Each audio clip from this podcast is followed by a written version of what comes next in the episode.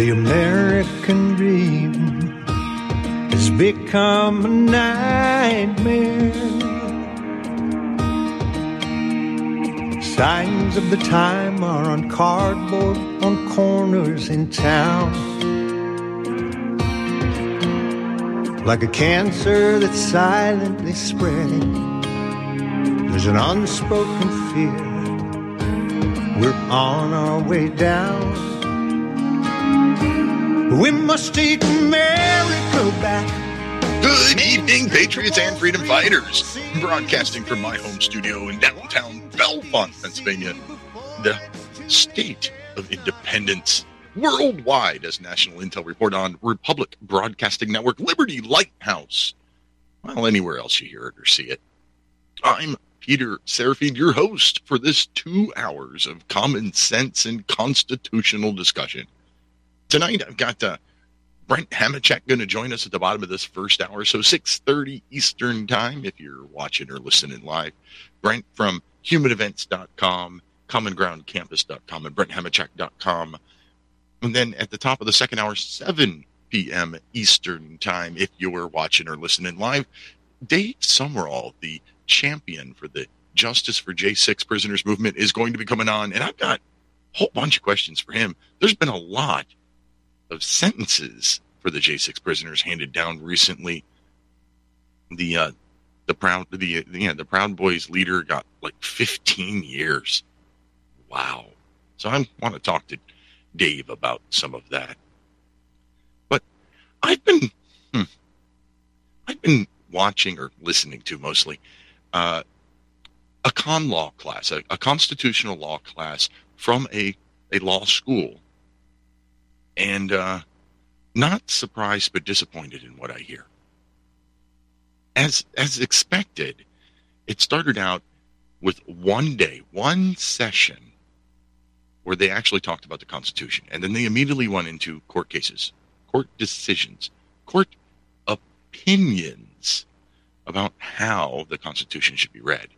Now, the Constitution was written for you and I, we the people. It's written for us. It's written in plain language even though 25 of the 56 men in the room were lawyers. They still wrote the Constitution in common language for us.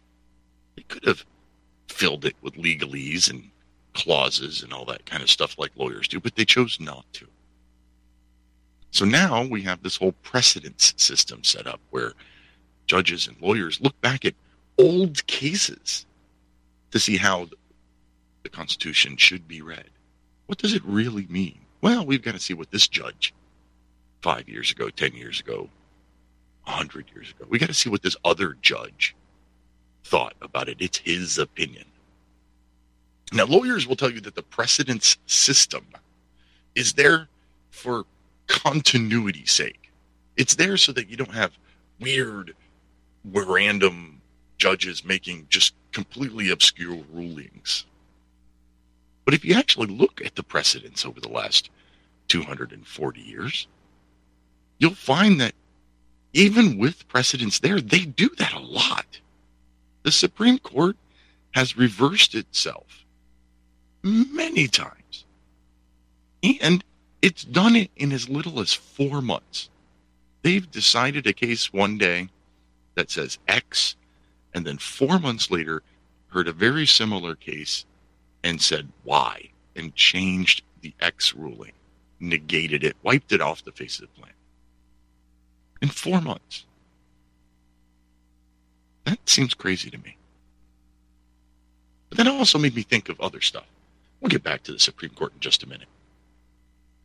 Let's talk about government itself. Now, I'm of the belief that all government, regardless of what form of government it is, is going to grow it's going to take and, and when government grows it tramples on rights. Government power is the inverse of human rights citizens rights. Now our constitution was written to put constraints on government to keep it in a box to keep it within the four corners of the document itself as they say. So that was the purpose of the constitution. How well did it work? How long did it take for our federal government to just ignore even Let's not even talk about the unenumerated rights, the common law rights. Let's, how long did it take our federal government before it completely ignored enumerated rights, rights that are spelled out in black and white on parchment? How long do you think it took? I don't want to answer that yet. I want to give you a chance to answer that question before I do. So, being a live call in show, you can call in to 512 248 8252. Or if you want to answer or comment, but you don't want to be on the radio, you can text 64 my rights. It's 646 974 4487. 512 248 8252 to call in, 646 974 4487 to text your answer. After the, the ratification of the U.S. Constitution in 1789, how long did it take for our federal government to completely ignore black and white enumerated rights that we, the people, have? Well, I'll wait for you to answer that. I want to talk about a particular Supreme Court case that has always rubbed me wrong. And it's one that I'm pretty sure I've mentioned before, but I'm going to do it again anyway because I think it's that important. And it's one of these cases that I think everybody should know about. It's from 1942. But before we get to the case, we need a little bit of background. So let's talk about 1938. It's 1938. The country's in a depression, and Congress passes a law.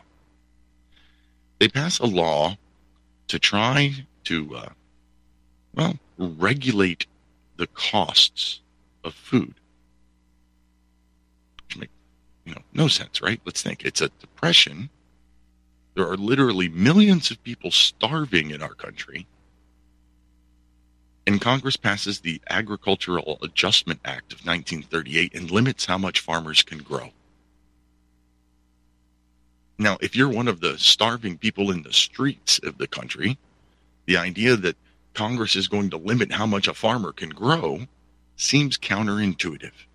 Seems a little counterintuitive to me.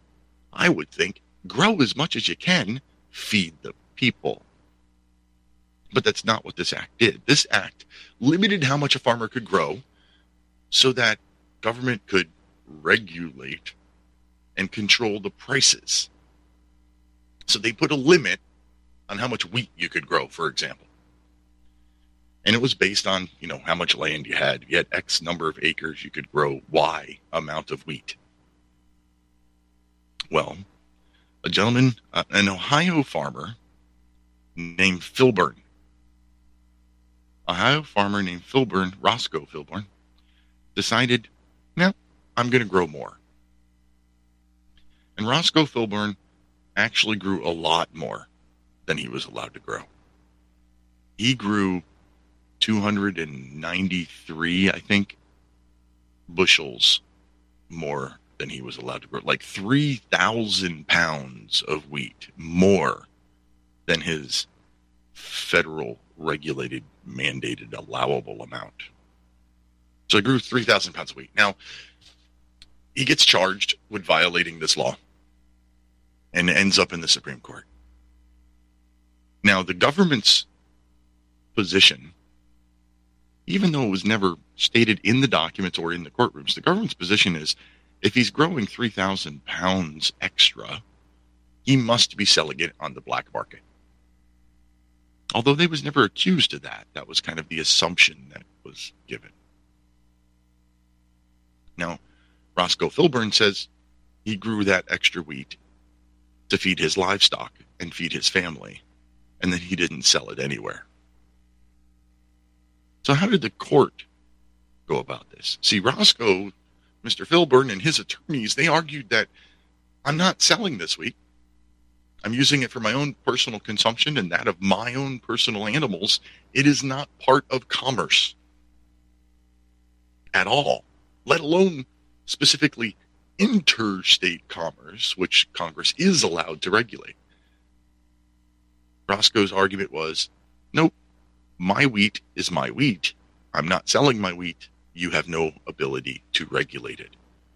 which seems perfectly reasonable to me. But what happened? What did the what did the justices of the Supreme Court, in their infinite wisdom that they get when they put on those black robes, what did they find? Well, they said that Roscoe Filburn should have grown less wheat and then bought what he needed for his livestock. He should have produced less for his own personal consumption, stuck within the limits from the federal government. And they found him guilty. See, the government, the Supreme Court, they kind of aggregated the idea. You know, was it really a big deal that this one guy, Roscoe Filburn, was growing two or three thousand pounds extra wheat? No, that's not really that big of a deal. But if a hundred farmers did that or a thousand farmers did that, well, that's enough to impact the cost of wheat. The price of, you know, free markets, right? Higher supply, lower prices. So they argued that if you know they the Supreme Court argued that if enough farmers did this, if we allowed this to continue, then it would drop the price of wheat. Again, millions of people are starving, like literally starving in the streets of our country at the time. So would a lower price really be a bad thing? That aside. So that's what they said. They aggregated his effect with had you know, what if other people did the same thing? And it would have this negative impact.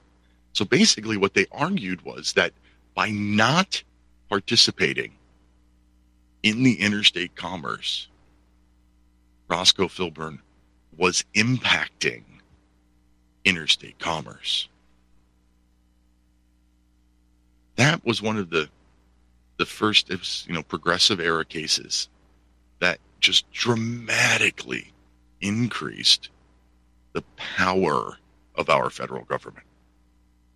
Because now, you know, before this, Congress could only regulate a product if it crossed state lines. Now, Congress was basically given the power to regulate anything that affects the cost of an item that crosses state lines. So his ridiculously local activity of, in, of, of on his own farm could have impacted the cost of wheat Therefore, he was impacting interstate commerce. Therefore, they could regulate it. Hmm. Now, this is just one of many cases like that. What happened with the EPA? You know, it's long been established that the federal government has the right or the power to regulate navigable waterways. Now, to you and I, what does that mean? That means a waterway large enough for a boat would be a navigable waterway. But the EPA, the Environmental Protection Agency, has have you know looked at this case of Wickard v. Filburn and said, well, Filburn wasn't really on interstate commerce, but we could regulate him because he impacted interstate commerce. And the EPA says, well, your little tiny stream that runs through your property, well, it might not be navigable, but it leads to a navigable waterway. That way we can regulate your little stream. And then they took it a step further in a case that was just recently turned down or overturned, where the EPA was trying to say that an adjacent marshland, wetland, which didn't even have a stream on it. No visible water at all was under their jurisdiction because it led to a stream that led to a river that led to a nav- navigable waterway. And finally, the Supreme Court kind of slapped them down a little bit. There's a lot of cases like this. And then all goes to this precedence thing what some other judge said impacts how I'm supposed to react here. Now, when we opened the show, I said, "How long did it? How long did it take for our federal government to completely ignore the enumerated rights of we the people before they started stomping on?" it? I'm going to give you that answer right after I tell you about my new book. My new book, A More Tyrannical King. It comes out in 10 days, September 17th, Constitution Day. I compare the tyranny of our current government to the tyranny, the infamous tyranny of King George III of Great Britain during the time of our American Revolution. I think it's my best book yet. I've, this is my third book. I think this is my best one yet, and I would absolutely love if if you all would go out and pre-order it right now. Pre-order it anywhere you can buy books. You can get it on Amazon. You can get it uh, Books a Million and Barnes and Noble. Get paperback or electronic copy. Pre-order it right now tonight, please. I uh, over the over the course of the day, you know, woke up this morning and I had jumped many spots on the sales rankings. Must have sold a couple overnight. I would love to sell a couple of more and see how high in those sales rankings we could possibly get. So, a more tyrannical king, anywhere you buy books, or you can go to liberty-lighthouse.com, click on the books links there, and you, you can see all the different places that you can buy the book. Lots of links there. all right, so back to the question. See if I have an answer in text message. Um, no, nobody has answered the question yet. The question is, how long did it take? I think it took nine years, and I base that on the the uh, Alien and Sedition Acts.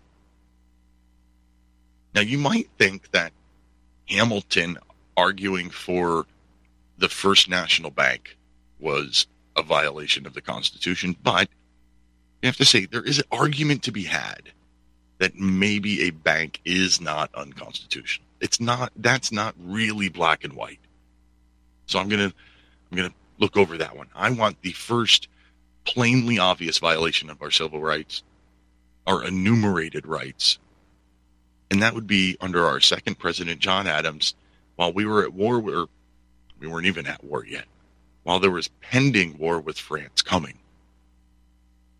And we had the Alien and Sedition Acts, where it became illegal to speak ill of your government. Nine years. 1798, the Alien and Sedition Acts passed. That's it. That's what government does. Government gets put in place, government grows. That's that's it. I got uh, one person text and said 10 years. Um, that was Sarah. Thank you, Sarah. Pretty close. And uh, somebody else brought up the Whiskey Rebellion. Okay. The Whiskey Rebellion was it really our federal government completely violating our rights? It, eh, they were trying to tax whiskey. They have the right to tax. So I don't know. But there was, I mean, there's other things. There was Shays' Rebellion before the Constitution was even written. Our government took maybe nine years to stomp all over our, our, our enumerated rights, the ones that are just plain black and white. The First Amendment stomped all over it nine years after we were created. And the Supreme Court, they didn't strike it down. The Sedition Acts were, weren't gone until after Jefferson became president. Jefferson, one of the first things he did was get rid of. But John Adams, the second president of the United States, stomped all over your First Amendment guaranteed right of free speech. That's insane. And you think, you know, the court is supposed to save us, right? The court is supposed to look at the laws and protect us from the laws. But the at different points in our history, the Supreme Court has taken a stance that we're going to presume that a law is constitutional unless you can prove otherwise. Well, how's that for independence? Like the, the judge, the courts are supposed to be independent from government. They're supposed to be their own separate thing. And if they start out with the presumption that the law being adjudicated in front of them is constitutional, how independent is that? I argue it's not very independent at all. And with the Supreme Court, there's a lot of really shady stuff that has gone on in the course of our our re- republic. We all know, you know, Plessy versus Ferguson, right? Remember that one? The uh, the the Supreme Court case that basically authorized segregation, separate but equal, throughout our country. You know that case has never been overturned by the court. Plessy versus Ferguson is still valid case law. Now, it was made nullified by the 13th and 14th Amendments, but the courts never nullified it. And there's a lot of them like that. There's a lot of these old cases where maybe they put some boxes around it or whatever. They never nullified it. Now, somebody is probably going to call in and say, What about Brown versus Board of Education? Read the decision. Brown versus Board of Education did not overturn Plessy versus Ferguson. Brown versus Board of Education says that Plessy has no role in education. So separate but equal did not apply to schools, but it was still a valid case, valid case law, which I think we need to get rid of that term, case law, because it's not law. It is an opinion of nine people wearing robes. And how many times in our history, in the Supreme Court dockets, how many times can you go back and you see cases like Plessy versus Ferguson where they were just wrong. How often do we look at the dissenting opinions of some of these old cases and say, see, this, this guy was right, but he was the only one, or he was one of two. He was not the majority. Case law is a problem. And I personally, I think precedence in itself is a problem because it is proven ineffective. If the Supreme Court can overturn its own rulings in as little as four months, in at least one case, back to back years in several cases, then the argument that that case law creates continuity just crumbles. It's not it's not contiguous to reverse yourself a year later. I personally, I think any case that goes in front of any of these federal judges, the first thing they should look at is, is this thing constitutional based on a, just a plain reading of the Constitution? Ignore case law, ignore precedents, and if it, if it can if it can pass that first step, if it can just get past the plain reading of the Constitution, then maybe it's time to crack open the case law books and look back at what other tyrants in black robes may have said about the, the case before. And for the last 20 minutes, I've been talking about this, and I didn't even I didn't even bring up the fact that who's bound by the Supreme Court? Only the two parties named in the case it doesn't apply globally automatically. It's only the two parties in the case. But we treat it possible. Anyway, it's time for this first break. Like I said, promised we got Brent Hamachek on the other side of this break. We're going to be back in three minutes. Got the little black car, the little black dress, we got the guru, the trailer, and the full course test, we got the software, hard drive, CD,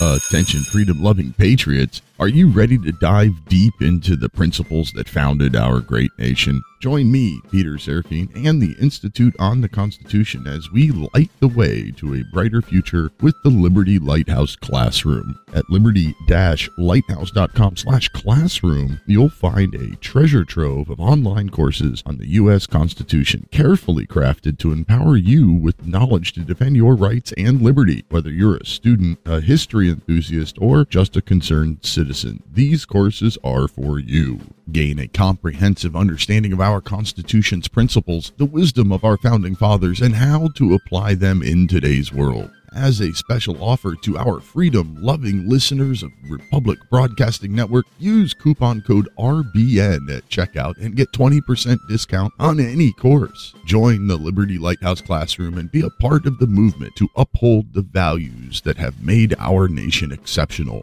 Unleash the power of knowledge and protect what truly matters, our Constitution. Visit liberty-lighthouse.com slash classroom today. Don't miss this incredible opportunity. Use code RBN for 20% off. Together, we'll be the beacon of freedom our founding generation envisioned. Liberty Lighthouse Classroom, illuminating minds, empowering patriots.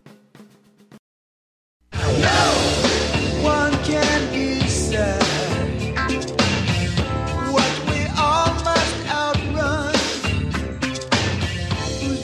decide Peter Ser- Serafine, your host for the evening, and I'm here to remind you that free speech is not free. Support this free speech network and whatever network you're watching or listening from because we don't get government help. We don't get help from Google's algorithms. We don't get help from, well, anybody. So help these uh, these free speech platforms share out their links, use their promo codes, visit their sponsor pages, visit their own websites, read their stuff, help them out any way you possibly can. And as I promised, we have a, a guest this evening. Where do you go when you want the truth about current human events? You go to Brent Hamachek over at humanevents.com, BrentHamachek.com, and over on Common Ground Campus. And now, welcome into studio, Brent Hamachek.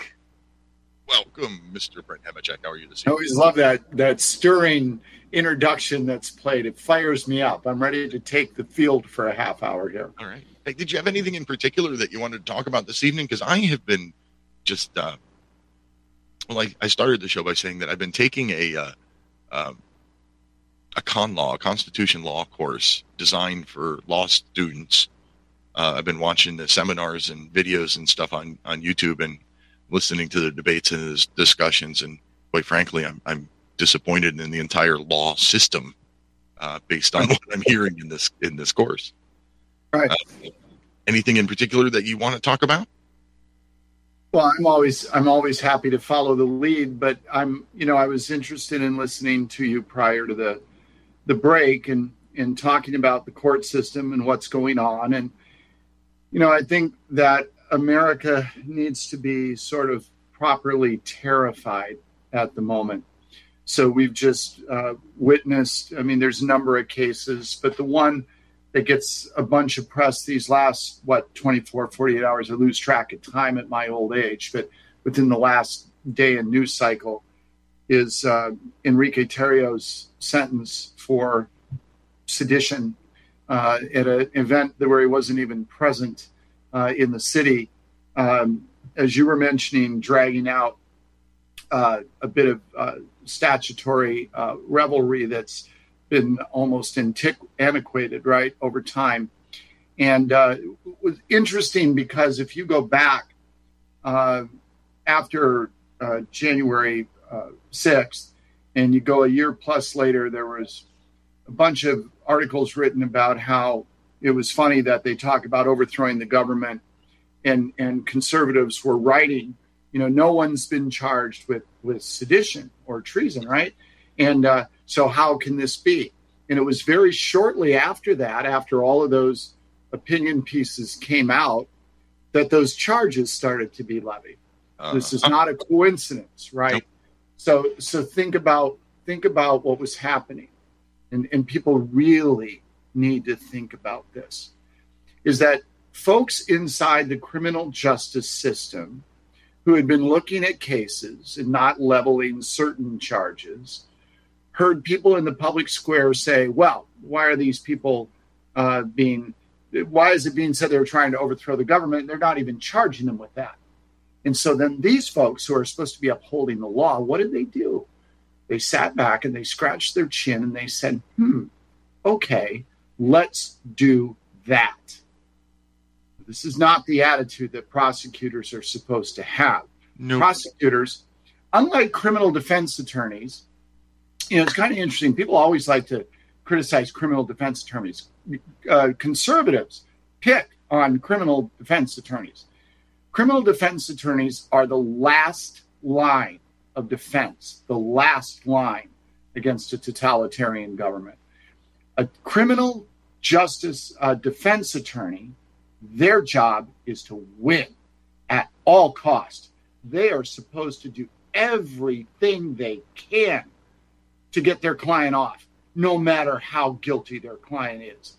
They have got to fight for that client because they're not just fighting for that client, they're fighting against a system to keep it in check. Mhm. Prosecutors, on the other hand, are not supposed to be concerned with winning. They're not. They're supposed to be concerned with the administering of justice. And that's a very different thing. So, should they want to win if their cause is just and they clearly have a criminal before them? Well, of course they should. And but they need to do it always keeping in mind that notion of justice. That's their goal. They aren't about winning. They're about administering justice. The prosecutors in this country, and it's not just at the federal level, it's systemic, have preoccupied themselves with winning the case. And that might sound like it's what they're supposed to do, but think about it really hard. They're not. And to the extent they play that game, they play with our liberties. And now we're seeing that firsthand with an absolutely preposterous conviction and a more preposterous sentence. I've said it before on your show. If uh, January 6th was an, an attempt to overthrow the government, it was led by F Troop, for Right. goodness sake.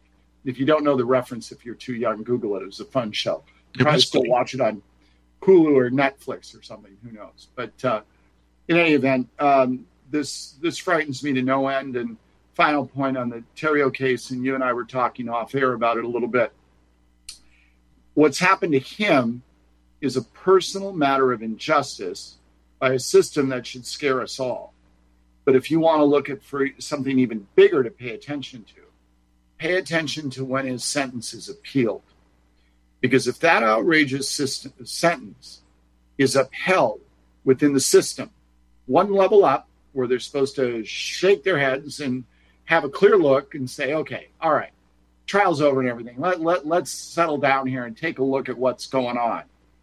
If they uphold a 22 year sentence, I would suggest to you that a lot more is lost than just one case in the January 6 trials. Well, one of the comments uh, that I got in text message that we didn't, I didn't mention on air was, uh, you know, each case uh, should be heard on its own merits, and that that that appeal process. That's like you said, it's a it's a usually in front of a panel of judges and not just one. And and at that point, you know, they they do they get to shake their heads and start over. Like they they can look at what was presented, but they they also have the the clear eyed vision of not being in the heat of battle. Now, you said that the, the the defense attorneys are the last line of defense, and I've often said that it's actually the jurors, we the people that serve on juries, that are one of the last lines of defense against tyranny. Um, and that was a that was something that was was echoed by uh, by Jefferson, or something I stole from Jefferson would uh, would be more accurate. The the idea that a, a jury can sit, you know, a jury member can sit in a, in in the jury box and just refuse to in, refuse to uh, find somebody guilty of a crime that is an unjust crime based on an unjust law. In modern times, they call that jury nullification. Right. But but back in the old days, that was jury independence. The jury they're not government employees. They're not public officials. They're not tied in any way to any branch of government. They're picked from we the people.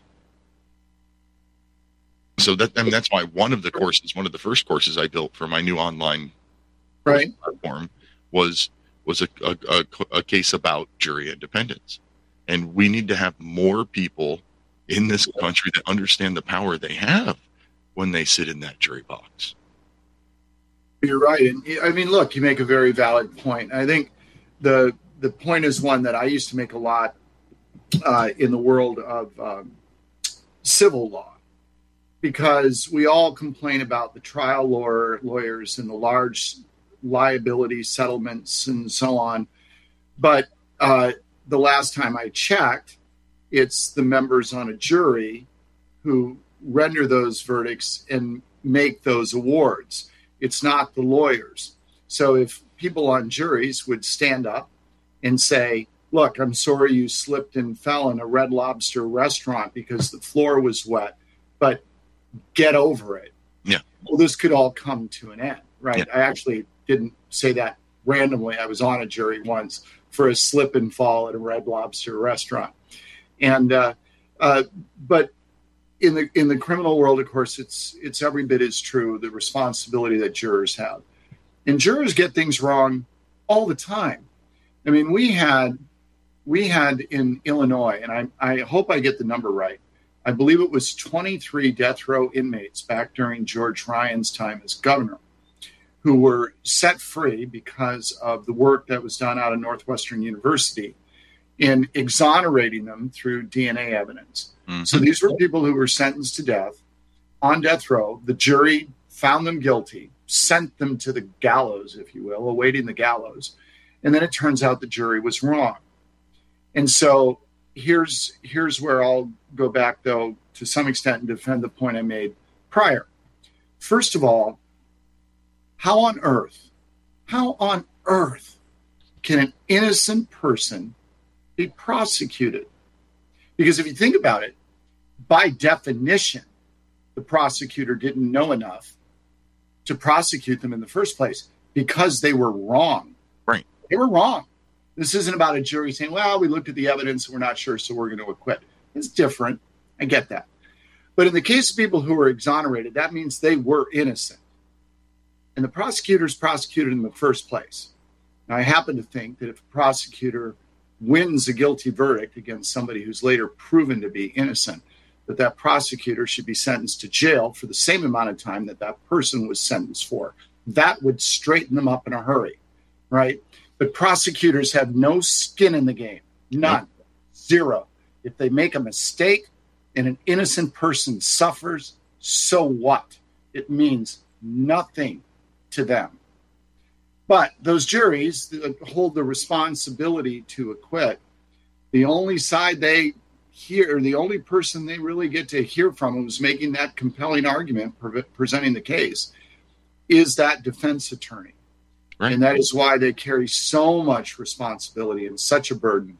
Uh, I, I think that they are heroes among us. And so I break from my conservative brethren who love to support the prosecution and detest defense counsels, and I take the other point of view. Well, I agree with you. Um, I and and until relatively recently, I was a, a big supporter of of the death penalty, but because of instances like you said, you know, the 23 people in Il- Illinois, it, we make too many mistakes. You can't, in good conscience, support a death penalty Right. when when there have been probably hundreds of people put to death that were innocent, and and people that have been let go after spending decades in jail that were innocent. Right. Find find me a person who thinks the government does a good job of delivering the mail. You can find one. that. You remember I'm Yeah. a mailman, right? yeah, we still have a mailman, and uh, we we know all the horror stories about the government delivering the mail. All right, so they can't take a letter from point A to point B, but we trust them to kill the right person. Well, that's silly, right? And and it is it is why again I sort of break from fellow conservatives. I'm not in favor of the death penalty, and uh, I think by the way, if you're going to have a death penalty, there ought to be an asterisk by it, and that is that someone can only be put to death if a member of the family harmed by the capital offense pulls the switch. Because if we're going to take someone's life, the state is going to do it. It ought not be done impersonally. And it ought to actually be done by somebody who said, You killed my father, you were convicted by his peers, so I'm going to pull the switch. And if nobody in that man's family can pull that switch, then he lives. Um, but in general, I don't trust the government to kill the right person. I don't trust them to do much of anything right. Yeah, I completely agree with that. Um, all right, a quick, uh, quick shout out, a, a quick, uh, what do you call it? A shameless self promotion. Uh, please go to uh, liberty-lighthouse.com, and particularly, I would like you to go to the books page, liberty lighthouse.com slash books, and pre-order a more tyrannical king. It's my new book. It comes out in ten days, and uh, it's ten ninety nine in paperback form, five ninety nine in an ebook, and I would really love it if you go buy it. It's my best book yet. It's my third one, and is I, I'm I'm I'm very proud of this one. Oh, so so proud of the first one. Each one gets better, in my opinion. The first one was okay. Second one's better. Third one's better yet. Fourth one is already underway, but that's going to be about a year before I can get it out. But liberty-lighthouse.com slash books and pre-order a more tyrannical. Thank you. Thank you very much. Okay, Buck v. Bell. Are you familiar with that case?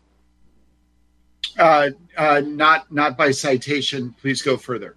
Uh, Buck v. Bell was the um, the uh, the sterilization of imbeciles, Ah, yes. and and Yes, uh, and and or um, What is, what is the line? Uh, uh, three generations of uh, imbeciles is enough, or something like that. right, Yes. three so the great Oliver Wend- the Oliver Wendell Holmes line. Forgive Okay. me for not uh, not knowing it by name. I wouldn't have known it. citation. I wouldn't have known it by name either, except for you know listening to to the con law class recently. Mm-hmm. Um, thank you, Sarah, for putting the link in the chat, the uh, the video chat there to uh, liberty-lighthouse.com slash books. Uh, okay, so Buck v. Bell, um, they decided it was during eugenics, and eugenics was was basically settled science for the time, and eugenics was the idea that we could make society better by getting rid of the imbeciles. But imbeciles wasn't what we think of it today. It wasn't just stupid people. It was more well, basically any undesirable. And so it went to the Supreme Court, and the idea was the three generations. Well, Sarah, the mom, um, she was deemed to be an imbecile because she was pregnant and had a baby out of wedlock early. So she was deemed to be imbecilic because she was promiscuous, supposedly. Um, what I don't believe came out in the court case is that she had a baby out of wedlock because she was raped as a teenager. So, okay, there's a wrong finding by the court. Um, then um, I can't remember the daughter's name. I want to say it began with a V, but uh, the the daughter, well, she was kind of imbecilic, but that's because she got syphilis. She was, you know, a perfectly healthy, smart girl who could read and write and everything, but she got syphilis, and syphilis ate at her brain a little bit, and she started to have those those little lapses every now and then. And then the the baby, which was to be the third generation, um, the baby was only six months old at the time, and this is like the 1920s or 30s. They really couldn't tell a whole lot from a six month old baby.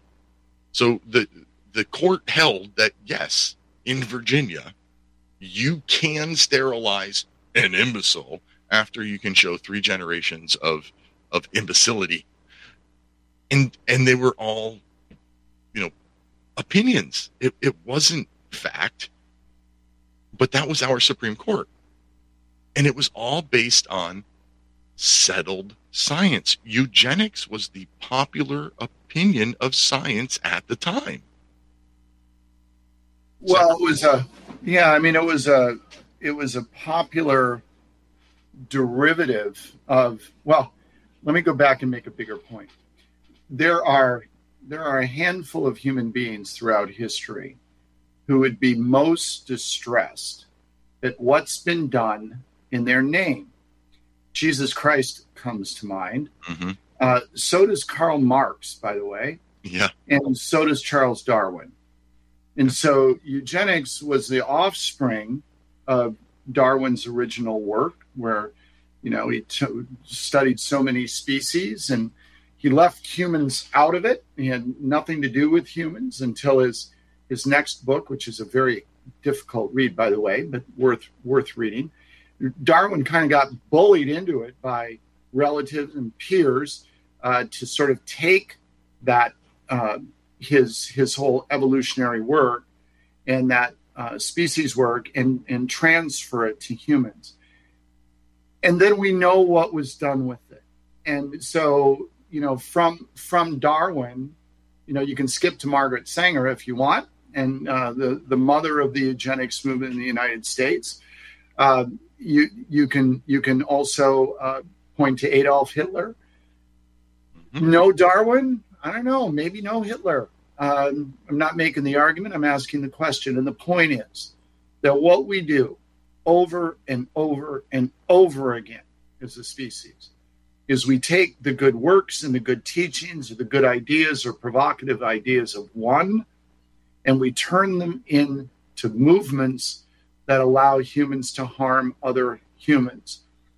Literally, since the day of Christ forward, we've had people rationalizing why harming somebody in the name of Christ is what he would have wanted us to do.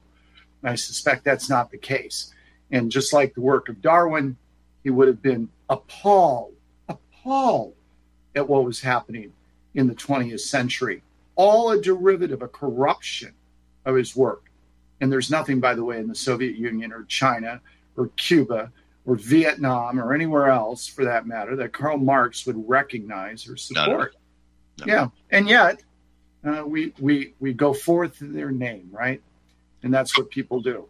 A couple of funny or a couple of little things here. Uh, a text message from a listener that says science by definition is never settled, and I have said that many, many times. I completely agree.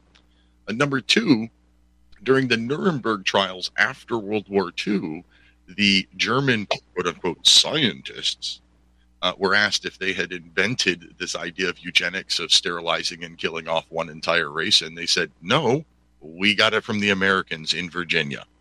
The really funny thing about that is Justice Holmes, who wrote that horrible, horrible decision, Right.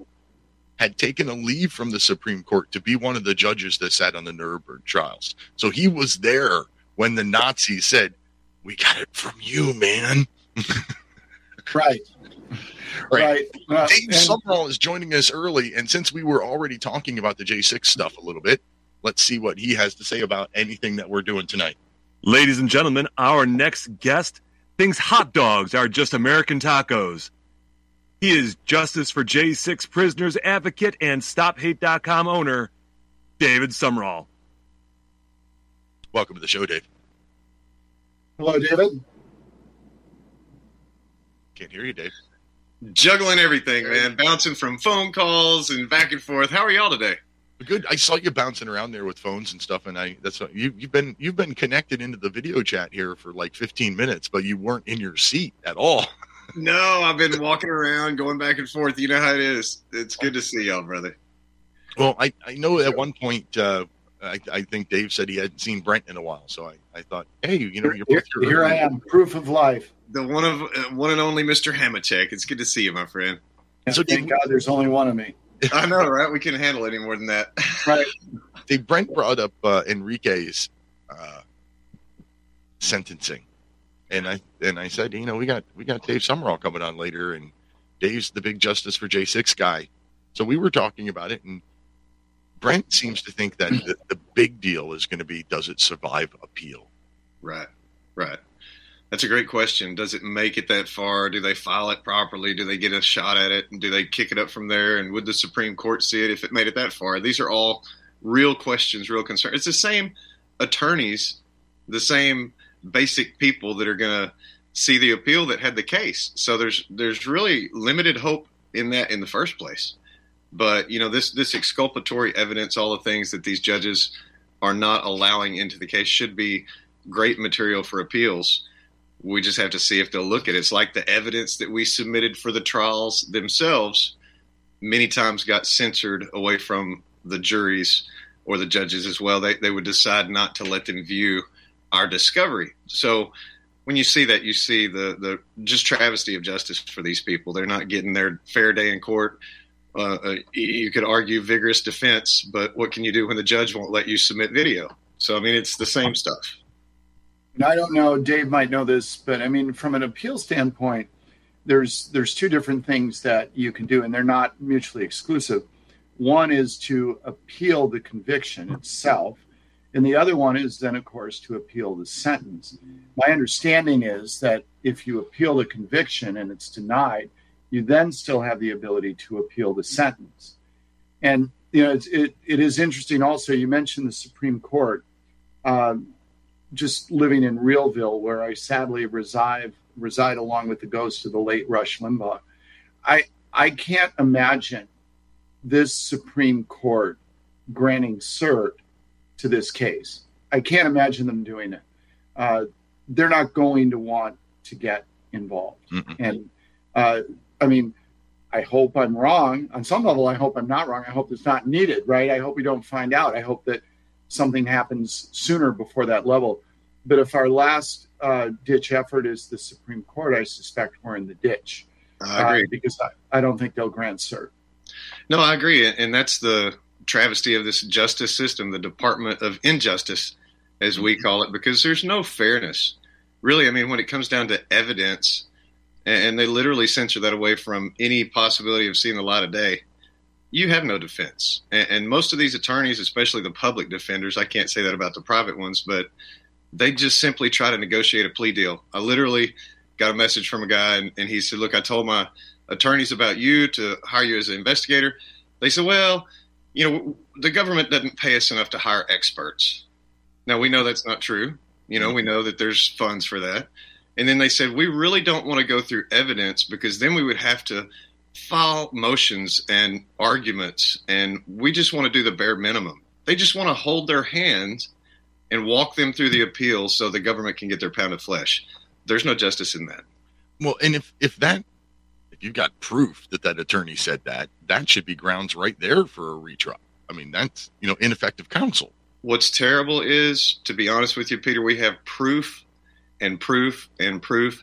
Judges just bias comments about J6ers in general, comparing the event to a Hitler uh, scenario, you know, comparison, uh, insurrection talk. You know, uh, Judge Walton saying he's not letting any of these J6ers through his court.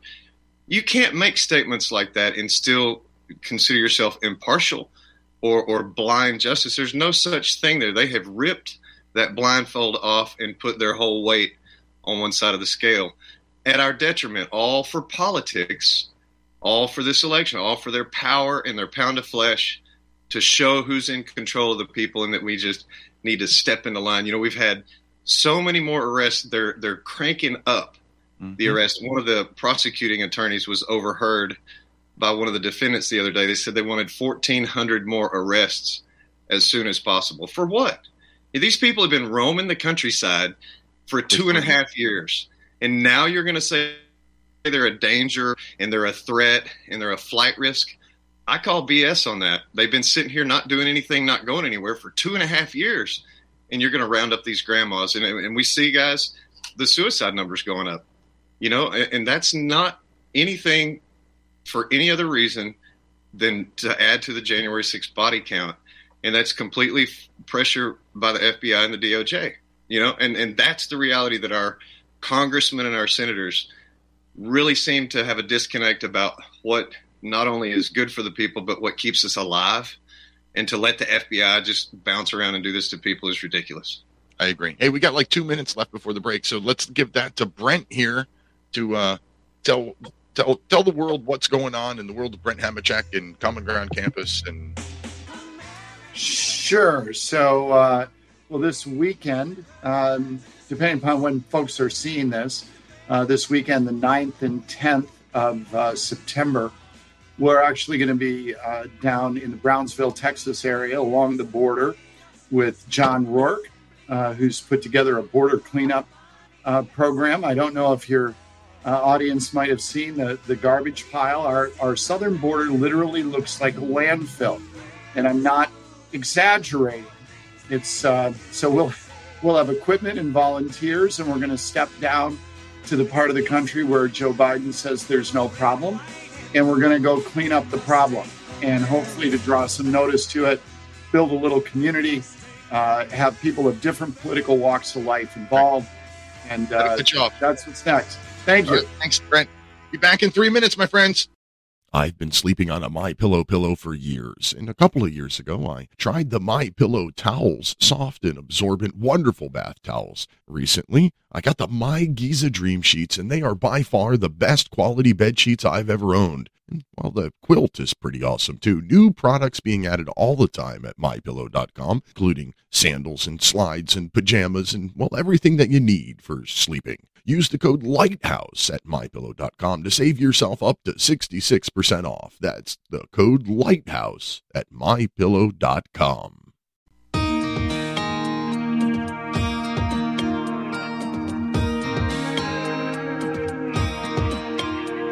The American dream has become a nightmare. Signs of the time are on cardboard on corners in town. Like a cancer that's silently spreading, there's an unspoken fear. We're on our way down. We must take America back. We must take America back. That's why we do what we do. Welcome back to the top of the second hour of National Intel Report live on Republic Broadcasting Network, Liberty Lighthouse on Mojo 50 Radio, Patriot Nation Radio Network, and well, anywhere else you hear it or see it. Uh, let's see. I, I promised we had Dave Sumrall at the top of the second hour here. We got Dave and we got a phone call. So before we get back to Dave, let's see what Sarah in Oregon has to say. Welcome to the show, Sarah. Hi, um, I'm going to have to make this really quick. Share the show out. And also support free speech. Whatever, whatever station you listen to. That's my, that's my PSA for the week. Bye. Thank you for the weekly PSA, Sarah. Uh, So good. So All right.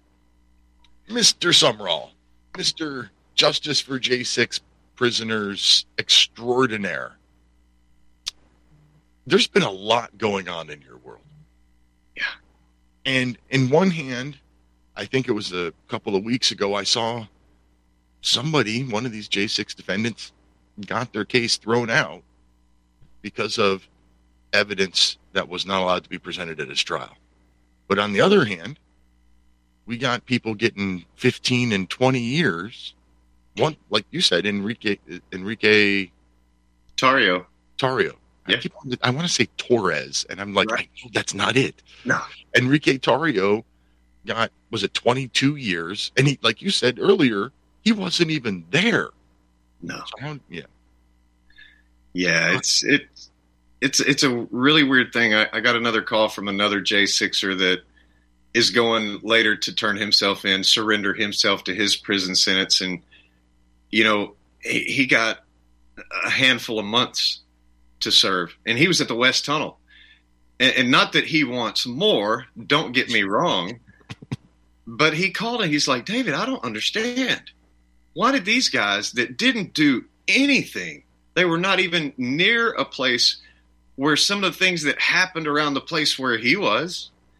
And he said, They're getting years and I'm getting a couple of months. What's going on with that? And I said, Brother, it's all just part of the game. It's called Oh, terrorism. Yeah. It's terrorism, man. They want their pound of flesh. They want their power. They want their control. They want their narrative. And they're willing to throw anybody under the bus to get that. And, and I'm just telling you, and your audience can appreciate this don't mess with the Proud Boys. Y'all, y'all have bitten off more than you can chew. I'm just saying. They have no idea who these guys are and how funny they are. They will meme them into a very bad place. meme them to death. you know what's really funny is I had never heard of the Oath Keep. Uh, it's not true. I had not heard of the Oath Keepers until shortly before Yeah. the January 6th events. And when I heard of the group, I thought, well, that's me. That's right. You know, I swore that oath in, in 1990, and I've spent the majority of the rest of my life trying to uphold that oath. Yes. Maybe I need to look into this group. Yeah. And then that all happens, and now the group is pretty much gone, or they've gone underground where I can't even find them anymore. Yeah. Well, I tell you, it's really sad too because we did a, a lot of events around the country over the last few years.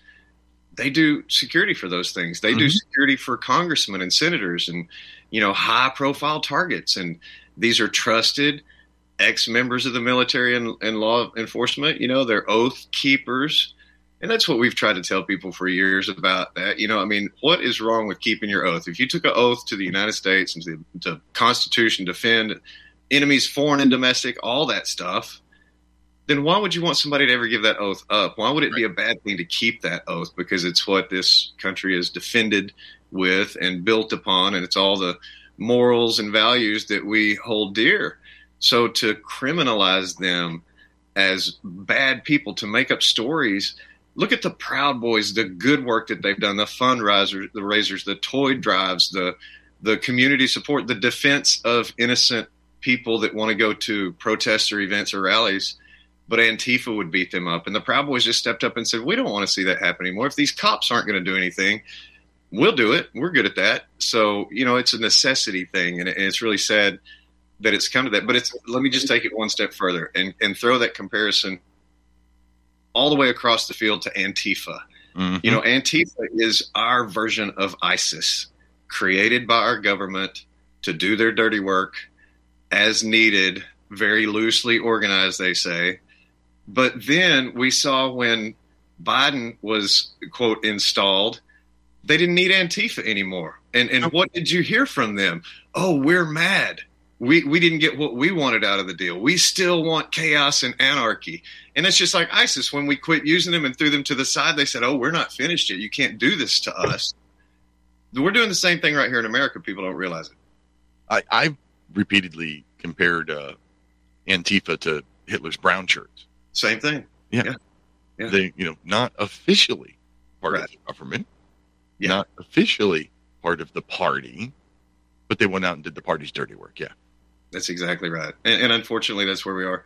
You know, the other brown shirts of the FBI, the hit squads that go around. And there, there was a really good video the other day, uh, three days, four days ago, and it showed the FBI raiding another J6er's home to arrest them.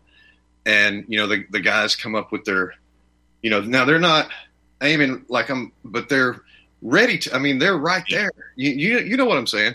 Yeah. And they, they surround, they take the guy out, and then the, the guy goes up to the door, out with your hands up, with your hands up, you know, hands up. It's the girlfriend. She wasn't even there. I mean, all that. And the comments online were, wow, they are actually ready to shoot someone over a misdemeanor. Mm-hmm. Now that's what it is. This guy trespassed, big deal, fifty dollar ticket, whatever. No, you're going to spend thousands of dollars on Yep. investigations and hit squads, and choreograph all that, and send all these high powered guns in to arrest these innocent people. And, and it's just a total overreach, and people Well, need to wake up to that. like like you said, they you know generally speaking, like prior to January sixth, you could walk on the grass near the Capitol, but right. shortly before the protest or whatever, they decided to make that you know off limits area. So how many Yeah. people walked across the grass, not even knowing that they were trespassing or breaking a rule at all because they had been there before and walked across. Yeah, you raising your hand. Yeah. Yeah, like ten thousand more of me too. But you know, it's funny because in in the trial today, I just heard a little inside information, and Inspector Lloyd, the guy that looked up and said yes, and looked over and said yes, and told everybody to start bombing the crowd and shooting the crowd. He he admitted that today in court. Yeah, I gave the order to start firing on the crowd. Yeah, I did this. Yeah, I did that. And I'm thinking to myself, so you're single handedly responsible for inciting the riot. There Yeah. was no violence going on. You know, when Waldo was screaming on the radio, oh, send the tacticals, send the squads down here. You know, they're attacking, they're throwing stuff. What's amazing is in the video from the public, nobody's throwing anything. Nobody's doing anything. And this guy's screaming on the radio, fire, fire, fire. When all this comes out, I think it's going to look a lot different than what people have been told for two and a half years. And, you know, hopefully we'll see a major shift in the prison population. I really pray for that. I like the way you said that. Yeah, Yeah. Yeah. well, you know, we need a J6 pardon of innocence. There's no question. Um, we ha- we have to do something for these folks, or they're going to run around the rest of their lives with felonies on their records and and bogus charges that they can't live a normal life in, in society the way we have it with those kind of things hanging over their head. We have to do something that's going to be Trump. You know, the J6 pardon of innocence. I haven't heard anybody say that. I have not heard any of our political candidates say that they plan to pardon at least the non-violent J6ers. Yeah, well, you know my opinion on that. Pardon them all. It's too much hassle and too much investigative work to try to find out who the three or four little bad guys were. It'll be real easy to arrest most of the bad guys off of the police records and FBI records and accomplices that they hire. We can get a lot of the bad guys just like that. But it's the it's not the people because they were tricked from the day one. And let me tell you another mm-hmm. thing about Inspector Lloyd. The uh, boundaries around the Capitol came up. You remember after January 6th, they came out with an overhead map and it had a red line all the way around it. And they said, that's the boundary. Well, there was no red chalk. There were no even red fences in all those areas. They just kind of made this imaginary line. So they asked Inspector Lloyd, why was this barrier set up? And he said, well, because Vice President Pence was coming and we wanted to make sure that we had an area secure for his presence. So the attorney asked him, he said, So you do this every time Mike Pence comes in the building? No. He was like, Well, no. oh, so you, you see where I'm going with that? It's just amazing the lies that they try to fabricate on the spot. No, no, no, that's because Pence was here. Oh, So you do this every time? No. Well, then why'd you do it this time? I mean, so you see the setup more and more as time goes on. Let me tell you, Lara Logan's movie, she just released her trailer today. Amazing. I just saw Dinesh D'Souza's trailer. Amazing. It's not released yet. So these are two films that are going to be, you know, really eye openers. And then our film comes out early October. We're going to drop another teaser trailer on 9 11 and hopefully get some interest from both sides to watch this next film. And it's J6, a true timeline. It's going to be amazing. Um, just shows police body cam, the inside conversations that nobody's had any access to because of the the squelch on the on the footage. You know, if you can't get it, so we have procured quite a collection in two and a half years, and we're ready to expose the inside story to the people. Well, you don't need to be super smart. You don't. You don't have to know any of the stuff that you've uncovered. You don't have to see any of these videos to know that there's a half a million or more people in town. Maybe bicycle barricades and styrofoam helmets might not be enough. Like, I mean, clearly they were not prepared for the number of people in town. I don't care if they're all free love hippies. You get that many people together, you have more you have better and more security than what we could see on around the Capitol that day. Oh, there there was better security at every other event in our nation's history. Right. I, I can I can say that with real confidence because five police, two women, three men, with no shields, no batons, no battle armor, no helmet, no vest, standing up there trying to hold back ten thousand people is never going to work out. Somebody's either going to push you down or talk around you. And, and if you've ever been to an event, there's those people. And if the government was smart, they would understand who they're dealing with in Antifa. Because when we had a rally in D.C. on Freedom Plaza in 2019, Antifa had 1,200 people there. They were trying to attack our stage while we were having our event. And they would do it in two different places you know, at the same time, try to weaken the defenses. It's the art of war, you know, draw the defenses over here and do something somewhere else. And so strategically, they were trying to come into our event in two different places. They did the same thing at the Capitol. If you watch the movies, they went in through the front gate and the side gate, and then they tore that fence down, and nobody ever knew from then on. So it's really interesting, man. And, and I, I hate to think that we won't ever get to the bottom of this because we will and and I just don't know what that looks like for the people that are supposedly in power because we've tried to warn everyone and we've tried to say what the consequences of these crimes against people are deprivation of constitutional rights and stuff like that are very serious offenses. And I, I, I made the mistake, I guess, of going on to Twitter and talking about one of the judges and what the legal ramifications to some of their actions are. And so the FBI shows at my house a week and a half ago and mm-hmm. wanted to have a little talk and ask me if I'm in a militia, ask me if I own guns, ask me all these stupid was questions. your answer to all of their stupid questions? That's none of your business. That's none of your business. That's none of your business. No, I have a lot more fun with them than that, man. I Oh, yeah? really do. Yeah, I talked to him for about 30 minutes, man. And my friend got the second half recorded. He was over here. But, you know, I showed trailer to my new movie. And I and I told him what's going on, and, and I said, Yeah, I know what you're talking about. Absolutely. And I said, You know that's taken out of context. And I said, Here's what I'd like to see.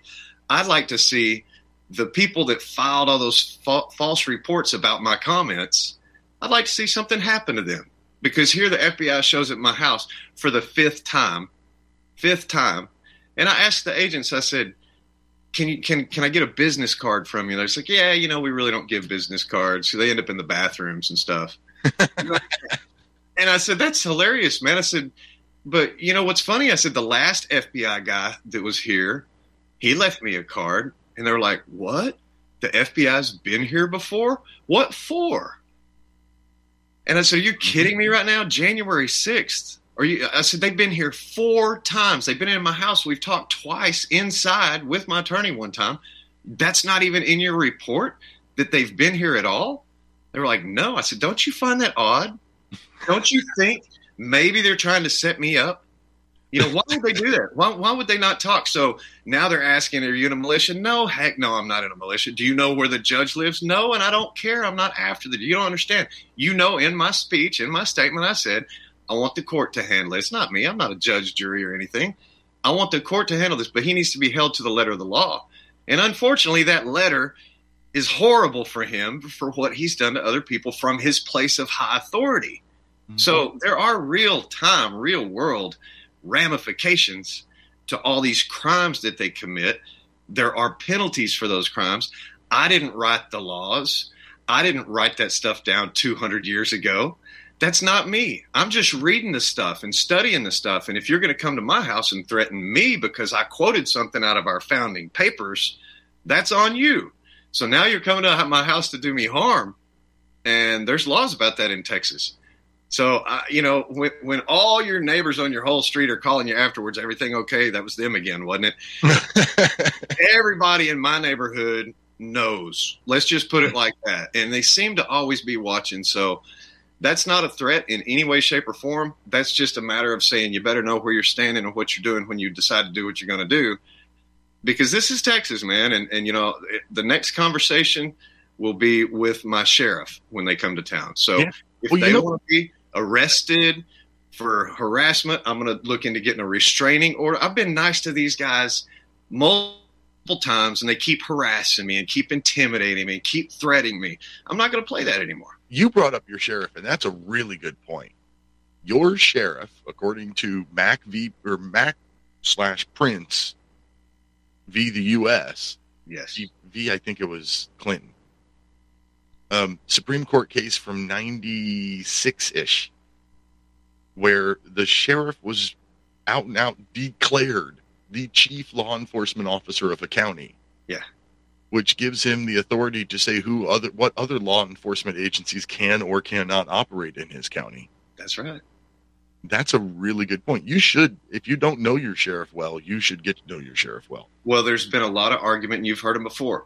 Who are our constitutional elected sheriffs? You know, mm-hmm. constitutional guys that follow not not the boss that put them in a position, but the position that people hired them to fulfill.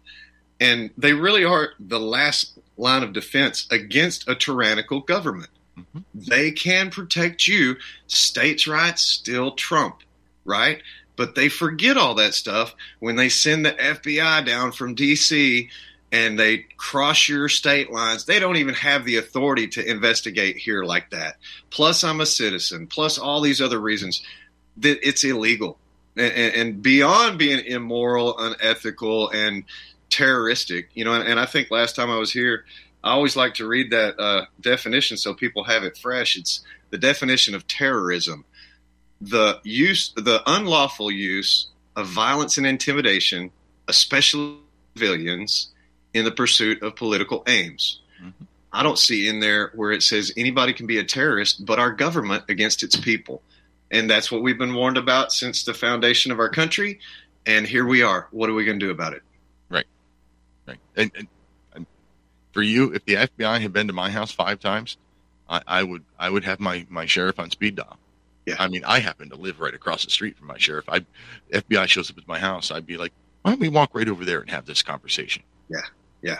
I'd be throwing rocks at his window or something to get his attention. I'd be doing something, scream. I don't know. But, you know, what's going to get his attention is that flashbang. So I told these FBI agents, I said, look, you know, I'm, I want to make sure y'all aren't coming back with that complimentary flashbang. And they're like, we don't do that to everybody. I said, no, wait a minute. Judge Holland and Christopher Wray worked it out to where everybody gets a complimentary flashbang for the neighborhood. And the big crew with the, you know, the big car with the ram thing on the front and, and all that stuff. So they said, no, we don't do that to everybody. I said, you, guys, you really don't know what's going on, uh, you know. And you see this on social media. Oh, the only people that are arrested are violent and this and that. We know that's a bold-faced lie. Right.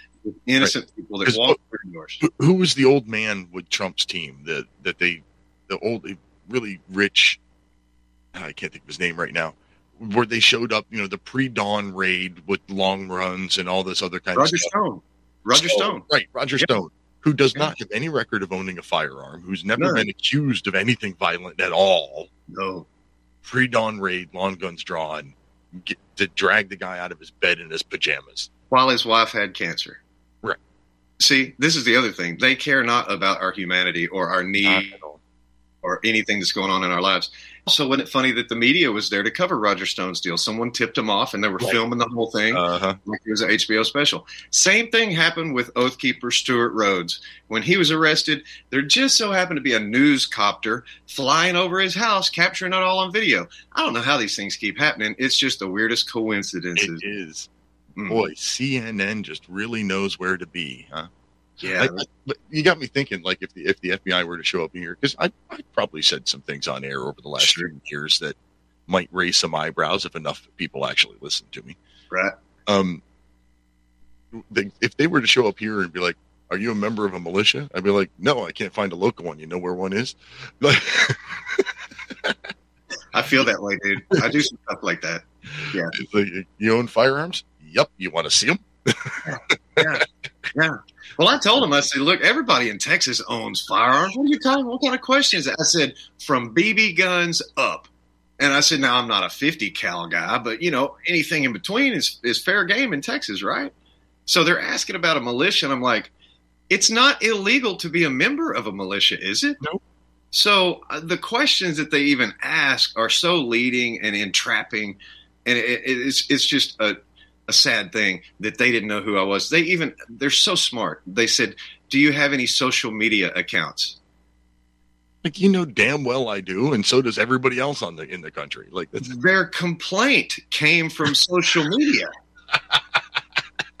That's how bright these guys are. uh-huh. So I did take the opportunity to show them the trailer to the movie. And then he made the brilliant statement of, What do you do with this? Do you put it on YouTube? I was like, Are you serious? YouTube cancels me every time I sign up for it. They do not want to, they wouldn't put this on there. It's like, no, this is the truth about January 6th. Are you kidding me? And I said, Y'all don't know I've put out two documentaries. Y'all don't know I work as an investigator for the lawyers. Y'all don't know I've testified in these court cases. And you're standing here at my house like this. You, you didn't know all that? Don't you think that's weird? It's kind of weird. That is kind of weird. You would think that if somebody has such a provocative history, Yeah. that that they would maybe send the agents that were there before, or at least inform the new agents that they're sending. I got the business card right here. If you want me to call them and we can have, hey, why did they? From the Let's first- on air. Come on, plug your phone into your computer and let's get them on air right now. See, I live I live so close to Dallas that it's either the Dallas branch or the Frisco branch. And the first time it was Dallas, the first couple of times, four times. But then this last time it was the Frisco branch. So why do the branches not communicate? Why they're 15, 20 miles away from each other probably. Oh, maybe they switched because the Dallas branch branch wasn't getting the results they wanted. So they said, well, let's get these guys over here in Frisco. Well, it's almost it's almost time for commercial break. So uh, tell people how we can support what you do. stophate.com slash support. And of course, you can go to stophate.com slash J6 to support our J6ers in their most great time of need. They really need letters, prayers, funding for their lawyers. We've had so many arrests in the last few weeks. We've added half a dozen people in the last two days to our list of people to help. So if y'all can help support us in the work we do at stophate.com slash support, I would greatly appreciate it. Greatly. Yeah, and uh, and by the American Gu- Gulag Chronicles. Um, yes. American and Gulag, two words that should never be put together. And uh, yeah, you're holding yours up for the camera. I was just looking for mine. I'm like, crap, I moved stuff around and now I don't know where it is. There's a link at stophate.com. Please buy one for yourself and buy one for your library. Great book. Everybody should buy one. Hey, it's a great time. We'll be back in three minutes. Thanks, Dave. Thank you.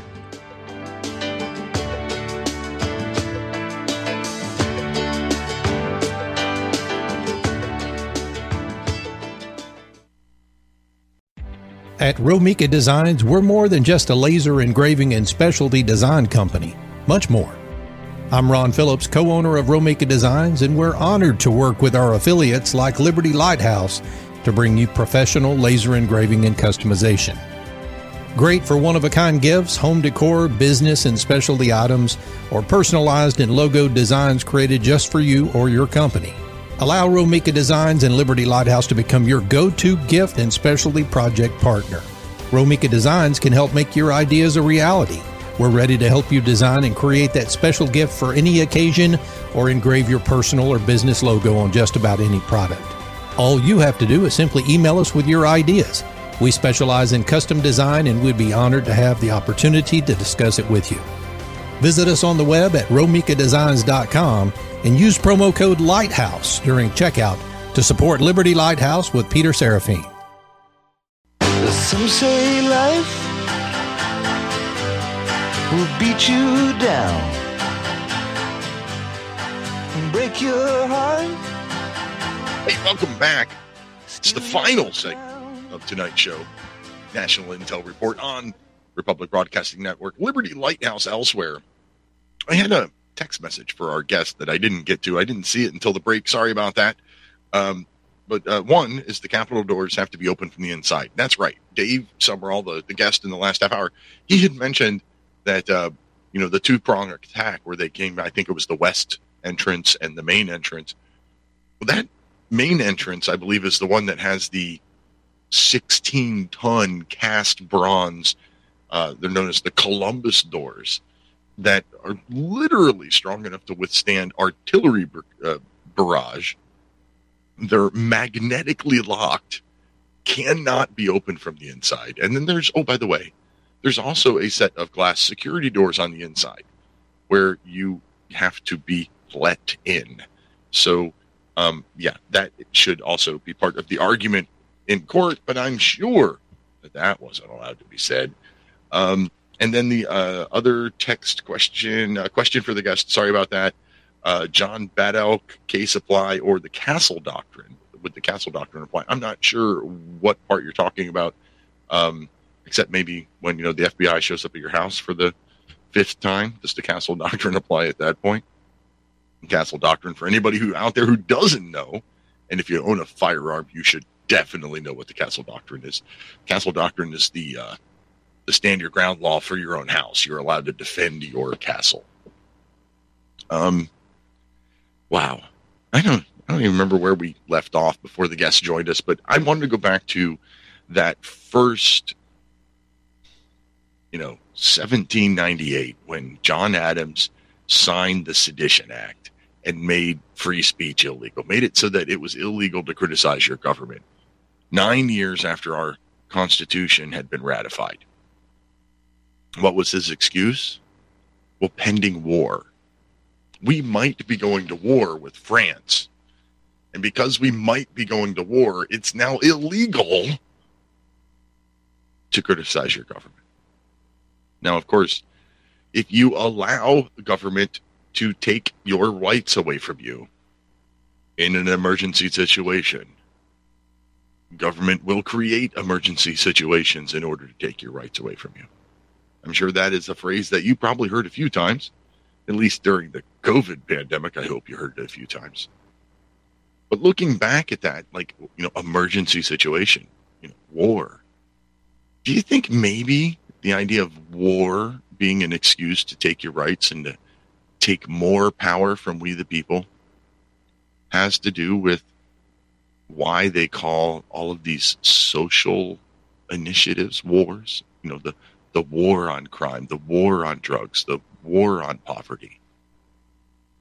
Maybe that's why they use that word they make it a war so that they can expand their power, take it from you, and do whatever it is that they want to get done. It's a live call in show. We haven't had a whole lot of calls tonight because we had a whole lot of guests. So 512 248 8252.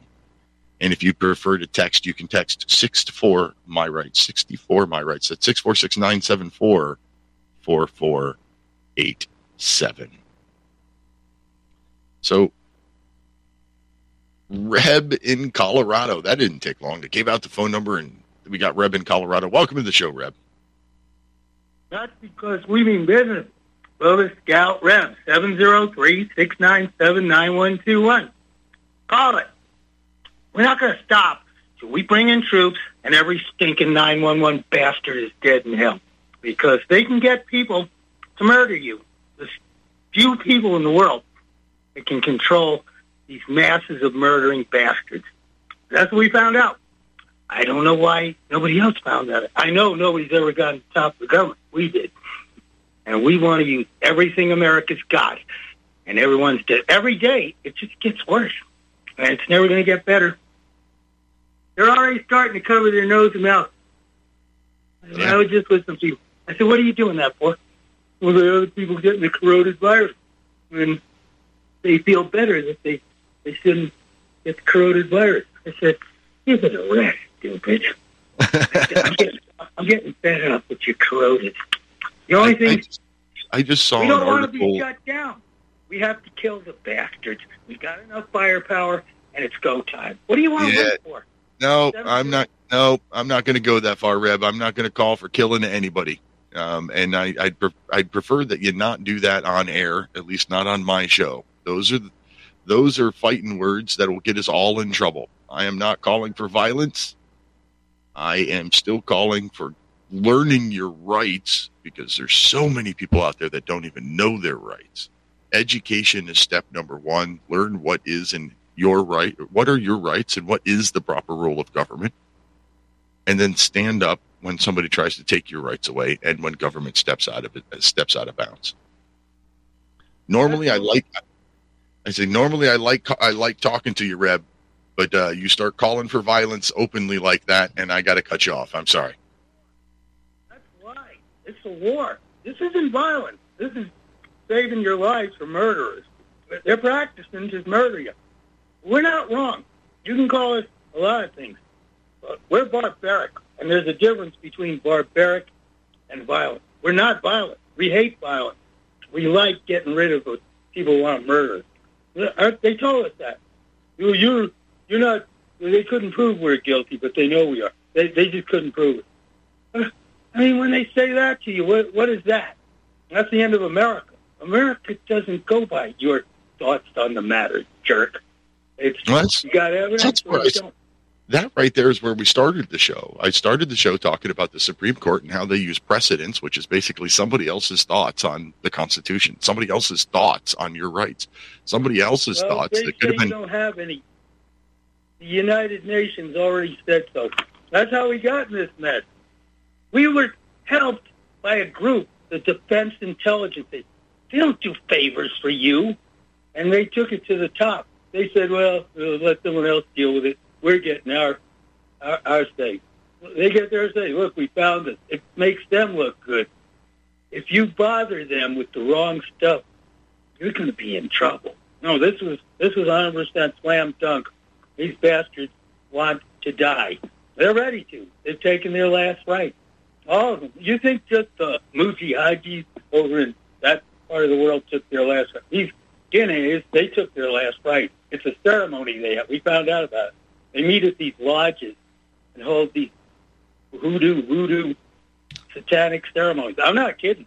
They showed up at Bubba's after one of Who's the ceremonies. who's this? We who who who are these people that you're talking about? We call them government intruder, no intelligence. They wear badges and carry guns.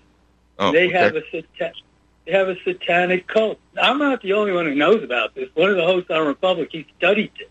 Said, yeah, they they they get special people.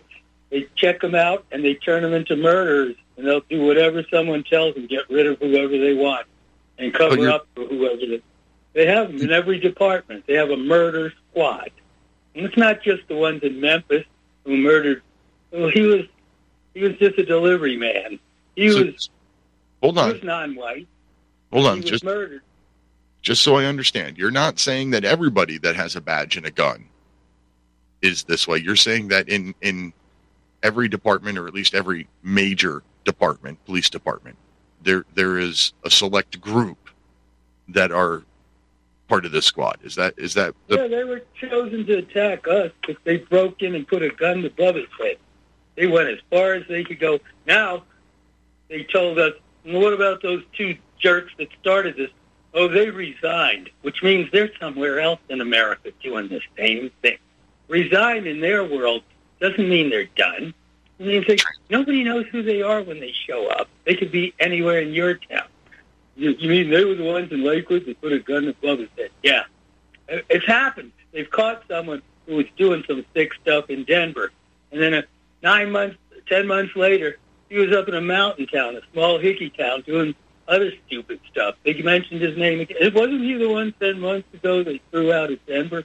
Yeah, that same one. And they just get, he wasn't doing the murder stuff. He was doing sick stuff up there, the mountain town. And it just caught everybody's attention. See, they, they put this out sometimes, see who's paying attention. Apparently, no, that's the way they all are. See how people talk? We're not the only ones who say that's the way they all are. Why did the FBI cover up for them? And why did they tell a federal agent of the United States Northern Command, uh, we know who Bubba's Del Rivers, uh, we're, we're not talking to you. Why, is they, why are they running from the federal government? I mean, they're working for the, supposedly for the federal government, and they're giving Agent Kiriakis, OSI Counterintelligence Northcom, a hard time. Why? Aren't Right, they wait. all on the same? Aren't they all on the same side? What, what's the problem? Something's So- wrong. So are you suggesting that these these these uh what would you say murder squads Guinea, in- call in- the murder the- squad. Yeah. th- these murder squads in these police departments are working directly with and for federal departments or agencies or somewhere in, in the federal world? Let's put it this way: Homeland Security broad knocks on my door, and she had some of the locals with her. They put her up to it. She said, "You're you're threatening federal employees." I said worse things to, to somebody on the phone, maybe, and worse than I said on the radio to you that you didn't like. And so she decided to push it. I said, "Look, you wasted your trip here." And I gave her the name of the terrorist who worked with him and his last known address. You pick that fricker up, you turn him over to the military. Don't ever come back. I asked her, what are these jerks, the locals doing? Well, they're guarding her. Around the corner were ten. They they had ten others. They're all involved in this. They knocked on Bubba's door after one of their meetings. It was Sunday night, like 9 p.m. Wasn't that cold? But they all had the same outfit. Those knitty hats they wear in the winter. I'm serious. They had the jackets over a sweater. They all had the same thing. Three of them stood there. She said they were in their 30s. The one did the talking was like 50. She just barely described them. It's just like it on the street. They said they had come from a meeting. Now they go to your church during the day. Meet in these lodges. That we know where they meet. We could show the military. Elks Club. There's one called the Sons of Norway Lounge right here in Lakewood. We we we did the recon, and they showed up at Bubba's. They want to come in because she's the deal, and she's looking. They want to come in and I guess talk to her. The one who was doing the talking, the other three were standing there, just like they do on the street. But she just slammed the door. That's how freaky these people are. I mean, you obviously knew they had And- their meetings. Have you have you ever thought that maybe if you didn't make so much noise, they wouldn't harass you so much? This was before we even got on the internet. And just so you know, it wasn't us writing, kill those two-bit gunslingers. We, uh, uh, we wrote a, a Twitter entry, uh, but it was transmitted by the Defense Intelligence Agency, General Flynn's gang. This was in the end of 2010. He was in charge of the agency, and it was U.S. gunfighters rid the West of the two-bit gunslingers, and we were at Lakewood, Colorado, Guinea, and they did. That's when they knocked on the door. They started knocking on my door, and uh, someone called on the phone. Said, "Dude, "Go out and talk to them." I said, "I'll tell you. Tell them drop dead." That's. You got a problem with us? Tell it to the military. They want to hear your problem. You know, because I'm serious. The United States. I just talked to Mr. Santiago, chief of that office of RSEC, the Army Command, and he said, "Yeah, you're the only ones he's ever heard of that got a outstanding from the command staff at Carlisle Barracks, Pennsylvania. That's the U.S. Army War College since 1775, the elite of the world's military. You could graduate top of your class in West Point, never see that place. It's by invitation only. It's a four-star country club.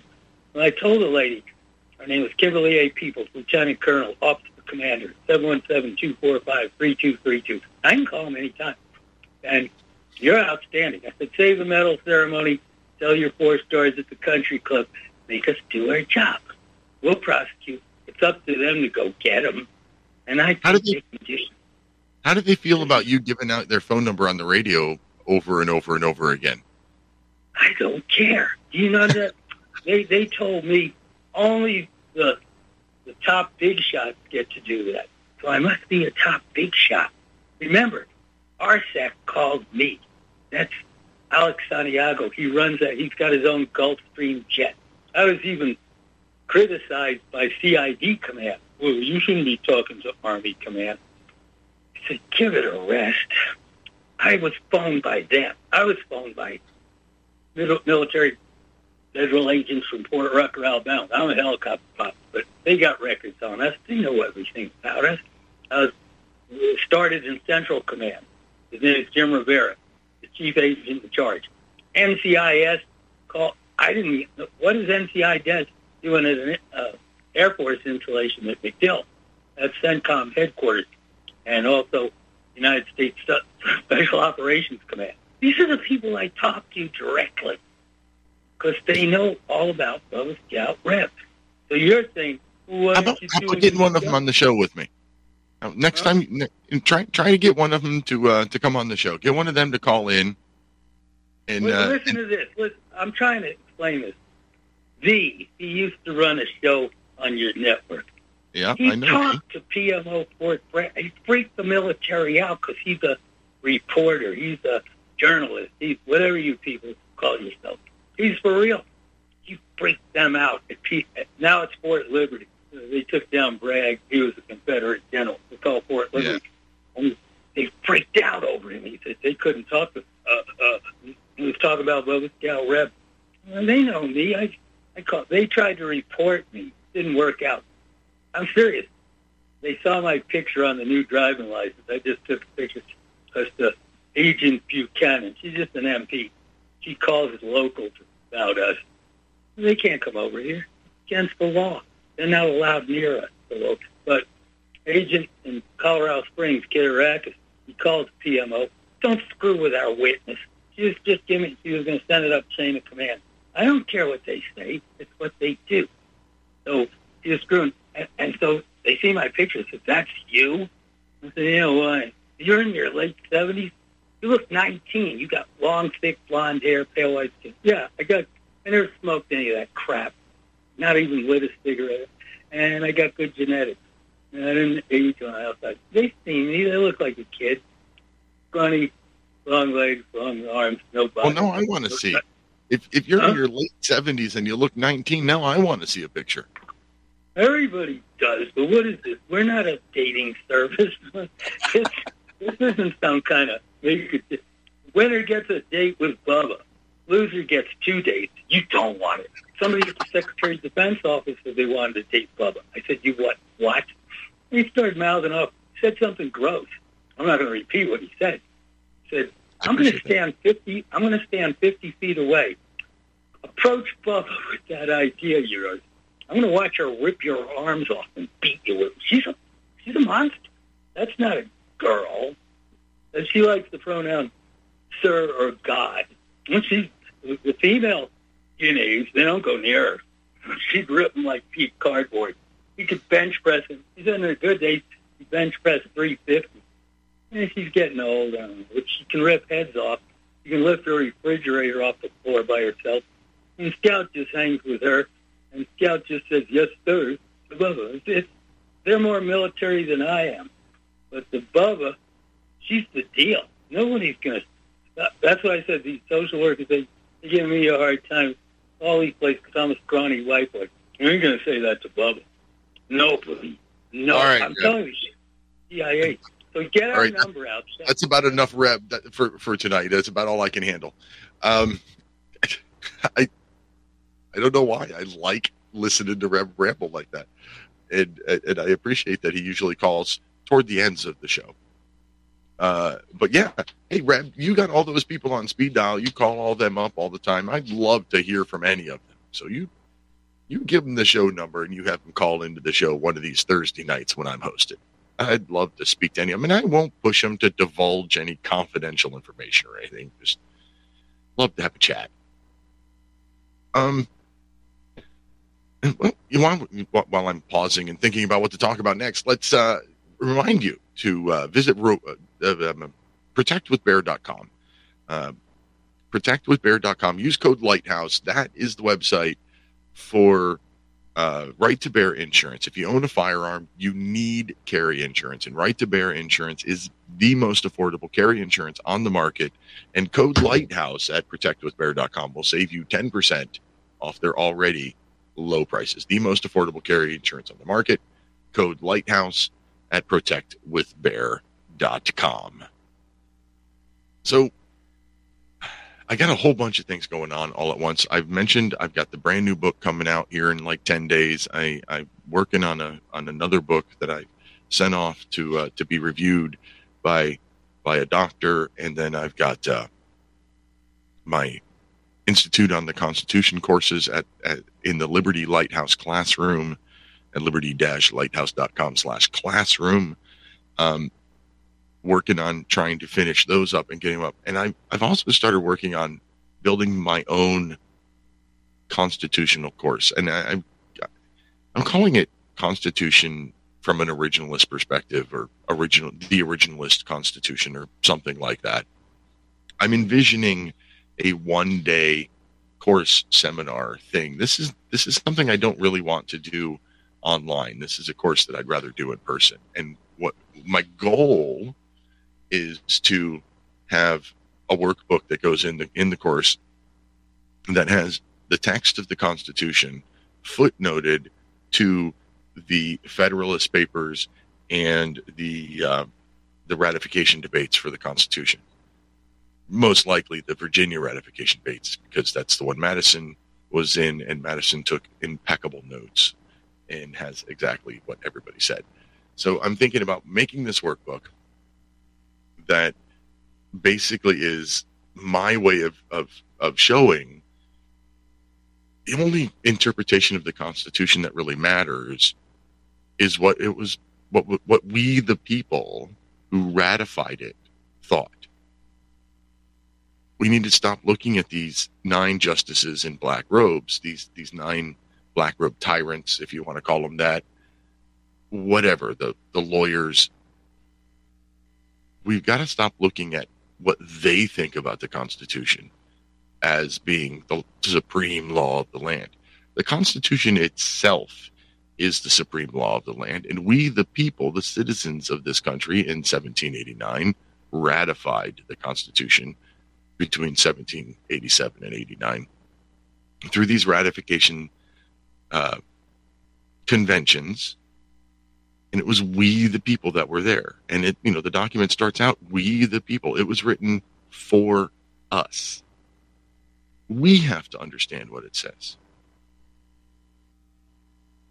So like i said the only interpretation that should matter is what those people at that time thought.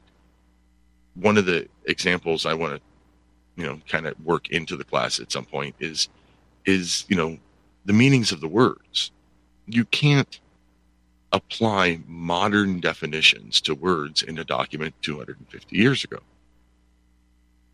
Just like you can't use modern definitions for words if you want to go back to, I don't know, Shakespeare or Dickens or Alexander Dumas.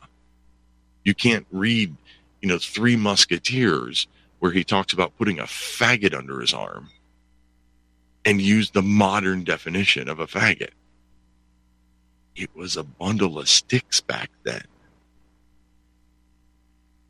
And I think that's a good example as to why we need to know what the people at that time thought the document meant. And I personally believe that the best way to do that is the Federalist Papers, a little bit the, the Anti Federalist Papers, but you could almost say that the Anti Federalist Papers are irrelevant in that the Anti Federalist Papers are the people that did not want the Constitution ratified. The Federalist Papers were the ones that did. Well, the Constitution did get ratified. So, what was said in the Federalist Papers should be the more accurate interpretation of what it means. Between that and the ratification debates, Virginia being the one best documented, my plan is to footnote it all together. So, you know, Constitution, all 27 amendments, followed by Federalist Papers, all 85 of them, and the Virginia ratification debates, and and all tied together and footnoted as in an originalist document. And of course, any con- any class on the Constitution has to start with, you know, the, what types of government are there. Um, the fact that everybody calls us a democracy is a lie. Um, describing the differences between rights versus privileges. Where do rights come from and where do privileges come from? Um, the separation of church and state, the, the lie about the separation of church and state, I think is an important thing to talk about. You know, 93% of the people who signed the, the, the Declaration of Independence were Christian. 93%. And even those that weren't Christian, they still signed it. So they clearly believed in the at least the Christian structure and st- Christian values. It's not what we have today. And then you have to talk about the Declaration of Independence. The, you have to talk about the the age of enlightenment, the five self-evident truths, the, the purpose of government. All of this before you even get to the Constitution. What I do m- might be controversial but it is not revolutionary. What I do is to try to be restorative. I want to teach people to conserve our system of government, our Constitution. I want to restore the constitutional governance that we were founded upon. The people that signed the Declaration of Independence, they were revolutionary. They swore their lives, their fortunes, and their sacred honors. And they were all wealthy people. They had a lot to lose. And by signing that document, they were committing treason. I'm not doing any of that. I just want to get us back to understanding our Constitution and our rights. I want to restore the Republic the way it was supposed to be. So I guess that's why I have been doing all of this lately. And all of this work, especially around education. Building my own constitution course that I, I want to be able to teach in public. I want to go to, you know, Penn State University, eight, ten miles down the road and teach it to somebody there.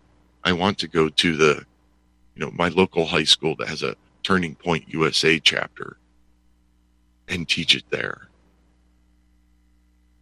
I want to go to the Elks, the Moose, any of these churches fraternal organizations, anything around my area, and teach what I believe to be the original perspective on our Constitution, and teach why I think that's really the the only interpretation that matters. I don't know how else to say that. We we've got to stop listening to other people's what they think the Constitution means and start looking it up ourselves and looking at what it meant then, what it meant when it was ratified is the only meaning that matters.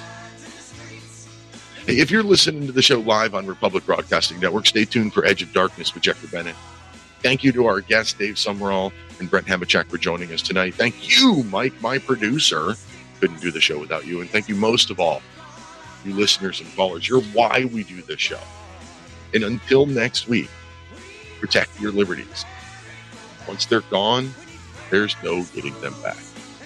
God bless America. It's the least we can do for the red, white, and blue. We must take America back. We must take America